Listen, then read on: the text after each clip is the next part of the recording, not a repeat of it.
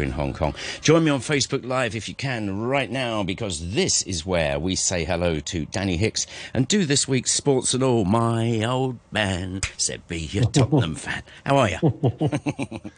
yeah, and he'd be right to, with, the, with the next line as well. We'll come on to that in a minute. Yeah, um, a lot to talk about this week. I thought we'd start off with the Olympics, which uh, lurches from row to scandal to problems to scandal. And the latest one yesterday, we've had the uh, the creative chief of the Olympics, the 60 year old, 66 year old Hiroshi Sasaki, mm-hmm. having to the guys in charge of the opening and closing ceremonies and doing all the pomp and ceremony, which we probably won't have because of COVID. But anyway, he's the guy in charge of that, the creative director, and he's so creative.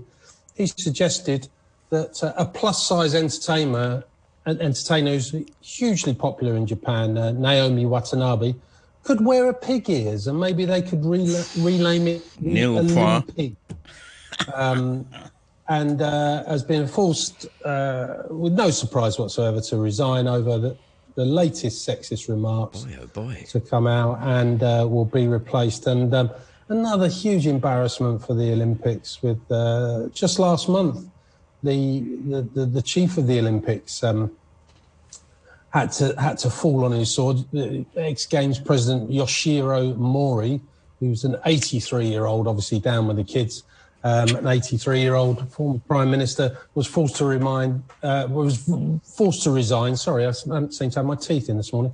Forced to resign after saying that women talked too much in meetings and meetings went on too long when women were involved. Haven't these boys realised there's a bit of a theme kind of bubbling away here. Yeah. and then they were gonna they were gonna replace him with a with an even uh, older person, an 84 year old, until there was an outcry about that. And they finally they've um, uh, they've got a new Olympic chief uh, who's called. Um, just looking at my notes, uh, it's uh, Hashimoto, who is uh, who is a young ex-Olympian and a woman 70. who has vowed to, you know, uh, no, no, she's she's not. She's much younger than that but as uh, is going to make gender has been trying to make gender equality a top priority. Remember, it's just now that they're making that a top priority for a games that should have taken place last July. It's not a part of the world that's known for kind of, no. you know what I'm saying? So it's a tough job she has ahead of her. Um, she, she's added 12 female directors to the organising committee's executive board in the past month and must have thought she was getting somewhere until this happened again this week. And it just seems to me like these Olympic Games are cursed. We are now 126 days away mm. from the, the start of the Olympics on July the 23rd. Of course, they were due to start on July the 24th last year originally. We've got a torch relay um, to begin next week in Fukushima, which is going to be a big celebration of the rebuilding of Fukushima and the, yeah, yeah. the disaster after the earthquake and so on. Um, that's now going to take place with no fans because of COVID restrictions. So they're going to they, that you're just going to see the, the torch run through empty streets, presumably.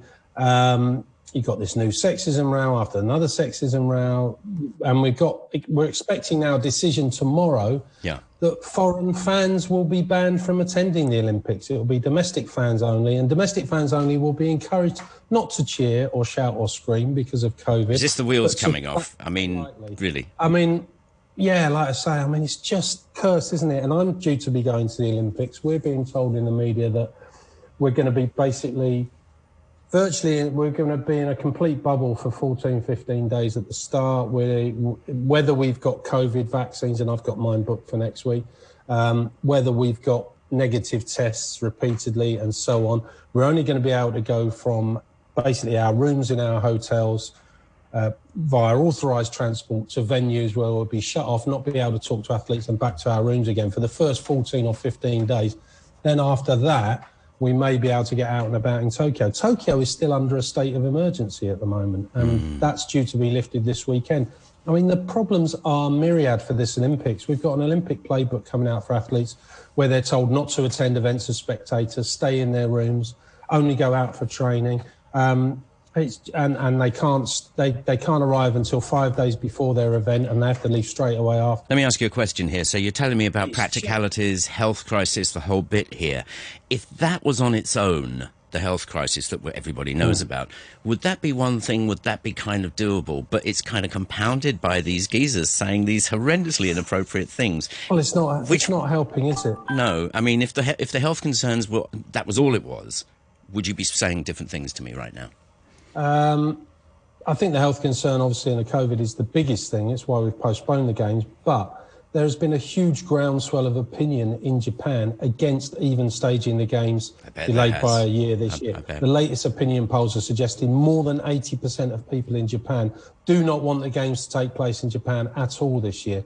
And these events, these these faux pas, these scandals, these shambles, help, just add to that feeling of you don't know what you're doing. I mean, I'll just run through a thing, few of the things that have happened. I mean, it seems like a long time ago, 2013, when it was the, the Olympics were awarded and there were mm. tears of joy and it was going to be the rebuild games after the earthquake, the tsunami, the Fukushima disaster, and everybody's looking forward to it.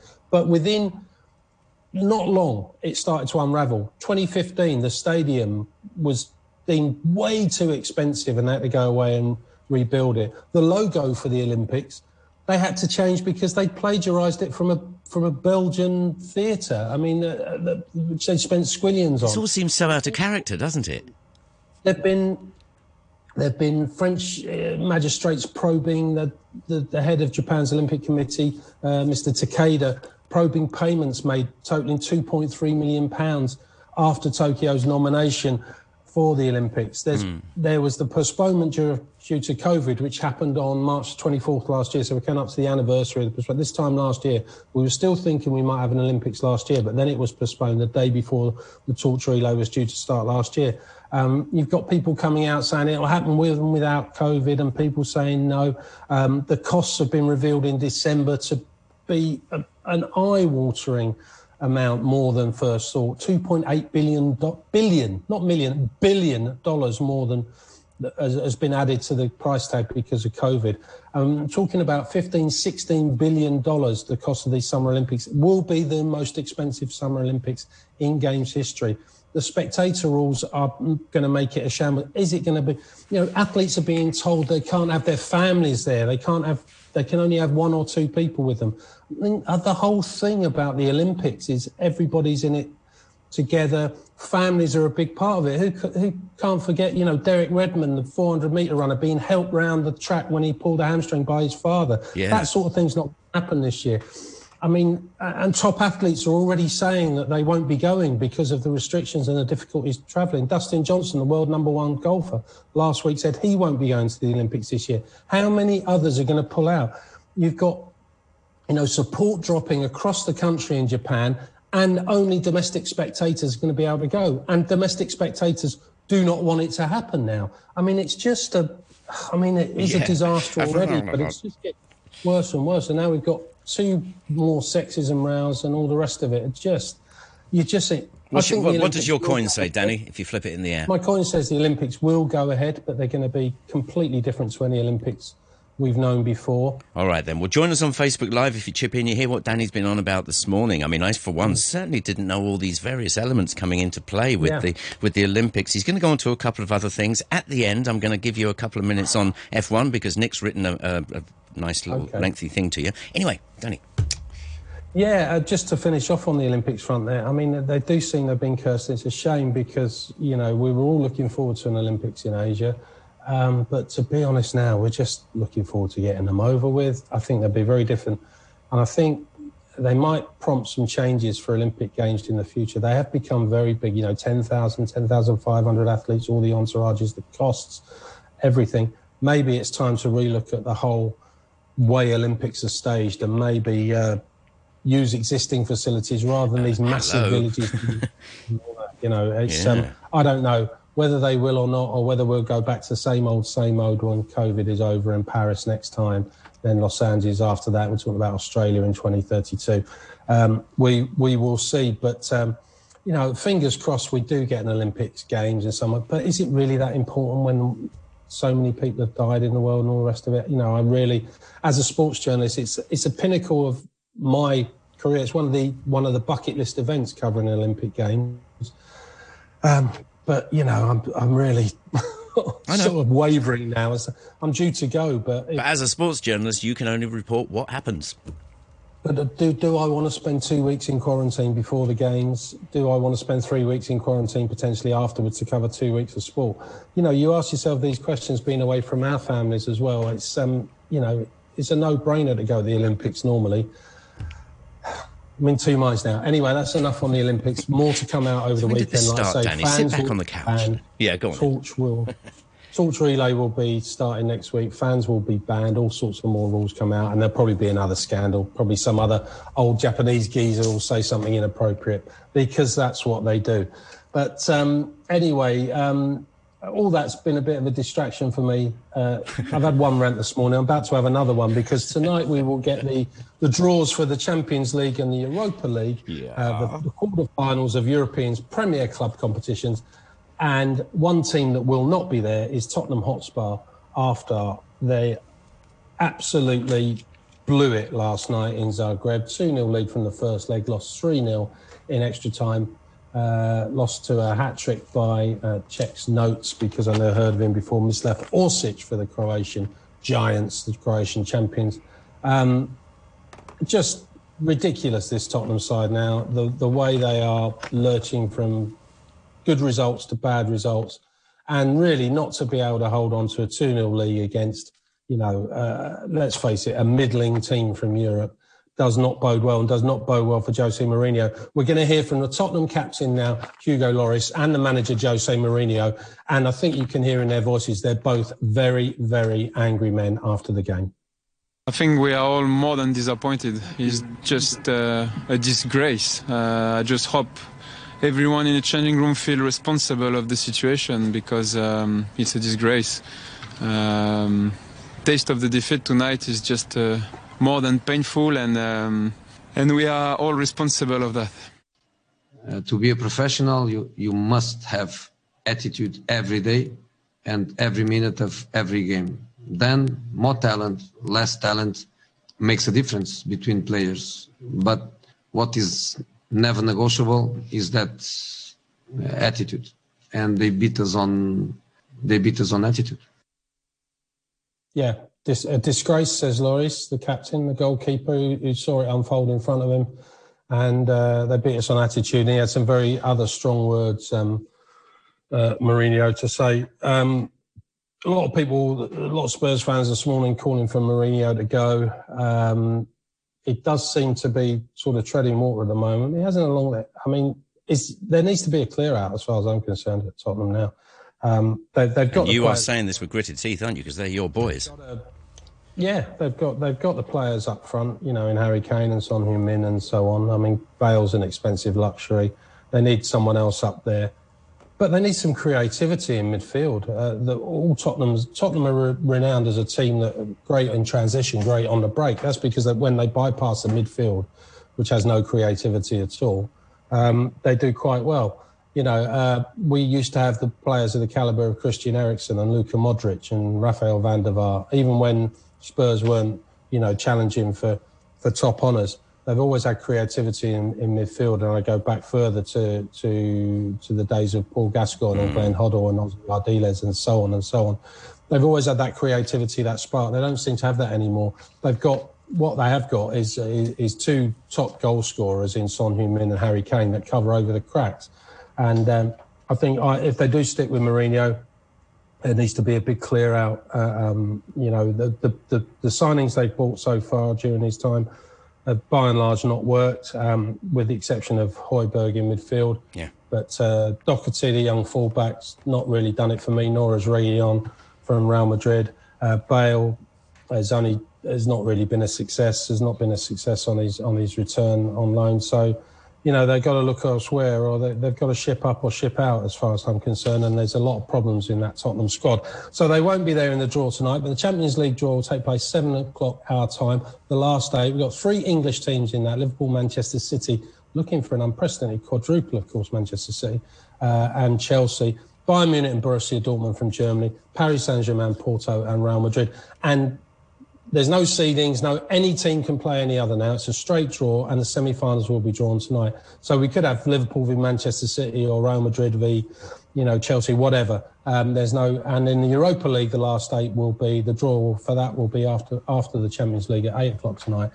Ajax, Arsenal, who got through last night despite losing 1 0 at home, well done to them. He says with gritted teeth. Granada, Dynamo Zagreb, conquerors of Tottenham. Man United, who had the best result away at AC Milan. Sorry, Man United fans, I'm not spending more time on that, but I'm pretty upset about Tottenham. Um, Man United, great result, 1 0 at AC Milan last night. Roma, Slavia Prague, and Villarreal will be in the hat for the last eight of the Europa League semi finals. That will be drawn. Just to mark your cards, the finals of those Champions League will be May the 29th, that's a Saturday, and the final of the Europa League will be May the 26th in Gdansk, the Champions League in Istanbul. Um, just a quick mention of FA Cup sixth round this weekend. Manchester City continuing on the quadruple trail. They'll play Everton tomorrow. AFC Bournemouth v Southampton kicks us off in the Cup tomorrow. What a great South Coast uh, derby that is. No love lost between those sides. And on Sunday, we've got Sheffield, Chelsea v Sheffield United. Leicester v Man United. Now, Phil, you wanted to, before we wrap up, talk, you had a bit of Formula One for me. Yeah, welcome back to Nick Marsh. He says, OK, F1, it's been a while. He said, after testing last week, looks like Red Bull are going to be a force, but can they beat Mercedes? McLaren also look very good. Can anyone beat Hamilton? But is it sad that another Middle East F1 track, Saudi, announced that what looks like a pretty tough overtaking in a country of, again, poor ethics? Thank you, Nick. Yeah, uh, Saudi's a whole different question. A lot of sports washing going on there, being courted by European Tour Golf. We've got questions to answer there with it. It's appalling human rights record in Saudi. Formula One now. We may even have the Anthony Joshua uh, Tyson Fury world heavyweight title fight in Saudi as well. I think it's uh, an absolute disgrace of sports, sport washing that's going on there, and and the the gazillions that Saudi are spending on trying to make themselves look great through sport. That's a whole different question. But testing is testing in Formula One. They're testing. We won't really know anything till we see the first practice sessions in Bahrain next week. Red Bull of Force in testing. That's how he started. Yeah. Yeah. Sec- second, second fastest was uh, our new Asian driver Yuki Tsunoda, the Japanese driver for AlphaTauri, was second fastest in testing. A rookie. Uh, let's hope he goes well. Um, but you know, Mercedes always sandbagging a bit in testing, aren't they? They, they never put out their full package in testing. They're always trying yeah. bits out, this, that, and the other. Um, I remember last two seasons ago, Ferrari were going to be, you know, they were going to be a big challenge to Mercedes. They were fastest in testing. They put them in sauna. We got to Australia for the first race. Mercedes won it, Bottas. Um, same happens every year. Mercedes are the team to beat. Red Bull are getting closer, and I think with Checo Perez, uh, you know, there in, alongside Verstappen, that's going to push Verstappen harder. Mm. I think they've got a good team there. Um, best of the rest is, you know, Ferrari cannot be as bad as last season. They surely cannot be as bad as last season. There's signs there won't be.